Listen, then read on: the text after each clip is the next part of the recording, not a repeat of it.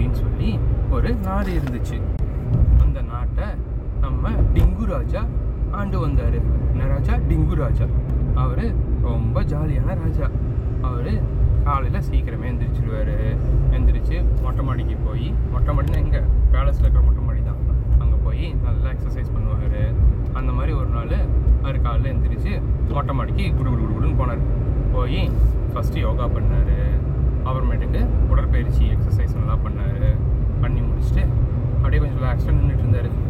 அப்போ அவருடைய அரண்மனைக்கு பக்கத்தில் ஒரு ஆள் பரபரன்னு வந்துட்டு இருந்தார்.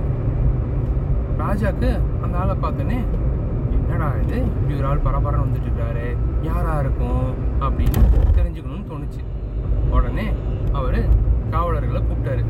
காவலர்கள்னா யாரு? சோல்ஜர்ஸ் அங்கே இருக்கிற சோல்ஜர்ஸ் அவங்கள கூப்பிட்டாரு. அவங்க குடுன்னு அவங்களும் ஓடி வந்தாங்க. ராஜா என்ன ராஜா? அப்படின்னாங்க. அங்கே பாருங்கப்பா. அங்கே ஒருத்தன் பர பரன்னு நடந்துட்டு இருக்கிறான். என்னவா இருக்குன்னு எனக்கு தெரியல. ஆனால் போய் கூட்டிட்டு வாங்களேன் ப்ளீஸ் அப்படின்னாரு. உத்தரவு ராஜா அப்படின்னு சொல்லிட்டு அந்த காவலர்கள் குடு குடு குடுன்னு ஓடினாங்க. டிங்கு ராஜா வெயிட் பண்ணிகிட்டே இருந்தார். காவலர்கள் ஒரு அஞ்சு பத்து அந்த ஆளை கூட்டிகிட்டு வந்தாங்க. வந்தனே ராஜா அந்த ஆளை பார்த்து கேட்டார் தம்பி என்னப்பா ஒரே பரபரன்னு எதையும் தேடிக்கிட்டு இருக்கிறியே. என்ன ஆச்சு? உனக்கு ஏதாவது உதவி வேணுமா? அப்படின்னு கேட்டார். ராஜா உங்களை பார்த்ததுல ரொம்ப மகிழ்ச்சி. நான் நம்ம அரண்மனை இருக்குல்ல அந்த அரண்மனையோட வடக்கு பக்கம் வடக்குன்னா என்ன? நார்த்து சைடு வடக்கு பக்கம் ஒரு பாறை பெரிய ராக்கு அதான் பாறை. அந்த பாறைக்கு அடியில் ஒரு வெள்ளிக்காசை கொஞ்ச நாளுக்கு முன்னாடி ஒழிச்சு வச்சேன். இன்னைக்கு என்னுடைய மனைவி ஒய்ஃப்க்கு பிறந்த நாள். அவங்களுக்கு ஒரு பரிசு வாங்கி தரலான்னு ஆசை. அந்த வெள்ளிக்காசு எடுத்துகிட்டு போய் பரிசு வாங்கலான்னு தான் வேக வேகமாக போயிட்டுருக்கிறேன் அப்படின்னு சொன்னான். உடனே ராஜா யோசிச்சாரு வடக்கு வாசல் தூரமாக இருக்குதே.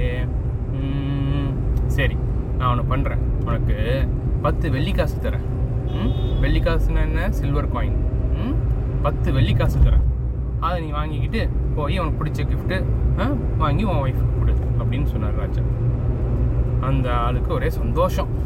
ராஜா ரொம்ப ஹாப்பி ராஜா. ரொம்ப சந்தோஷமாக இருக்கு எனக்கு. ஓகே நீங்கள் இப்படி ஒரு பரிசு கொடுத்தீங்கன்னு எதிர்பார்க்கவே இல்லை. அந்த பத்து வெள்ளிக்காசையும் வாங்கிக்கிறேன்.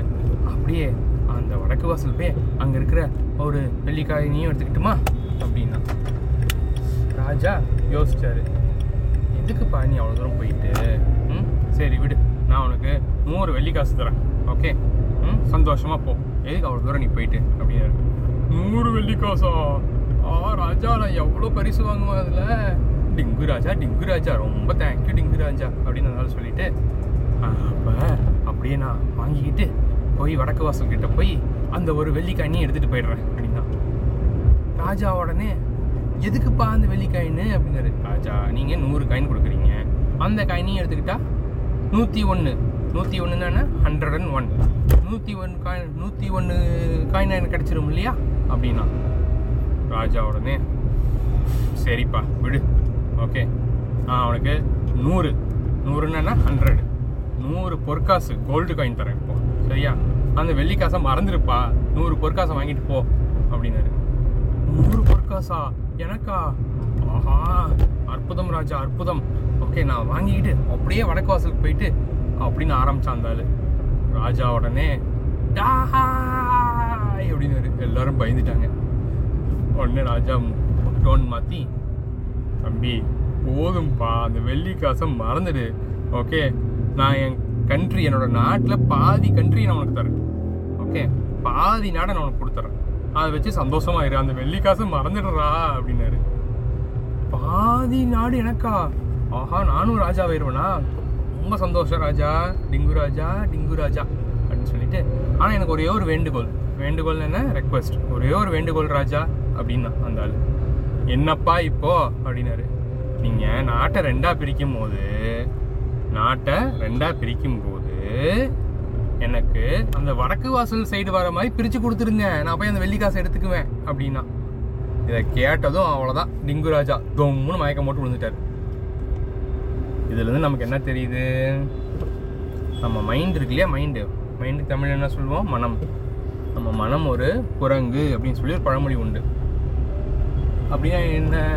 நம்ம மைண்ட் சம்டைம்ஸ் சில விஷயங்கள் நினச்சிருச்சுன்னா நமக்கு சம்டைம்ஸ் மற்ற better opportunities okay better choices கிடைச்சா கூட அதை கரெக்டாக ப்ராசஸ் பண்ணாது அப்படிங்கிறது தான் மனம் ஒரு குரங்கும்பாங்க. ஸோ நமக்கு லைஃப்பில் நம்ம ஒன்று எதிர்பார்த்துருப்போம் எப்பயுமே. அதுக்கு விட சம்டைம்ஸ் பெட்டராக கிடைக்க வாய்ப்புகள் உண்டு. சாய்ஸஸ் கிடைக்க வாய்ப்புகள் உண்டு. அதை ப்ராப்பராக அலசி ஆராய்ஞ்சு சூஸ் பண்ணுறக்கான கெப்பாசிட்டியை நம்ம வளர்த்துக்கணும். புரியுதா? ம்? Super by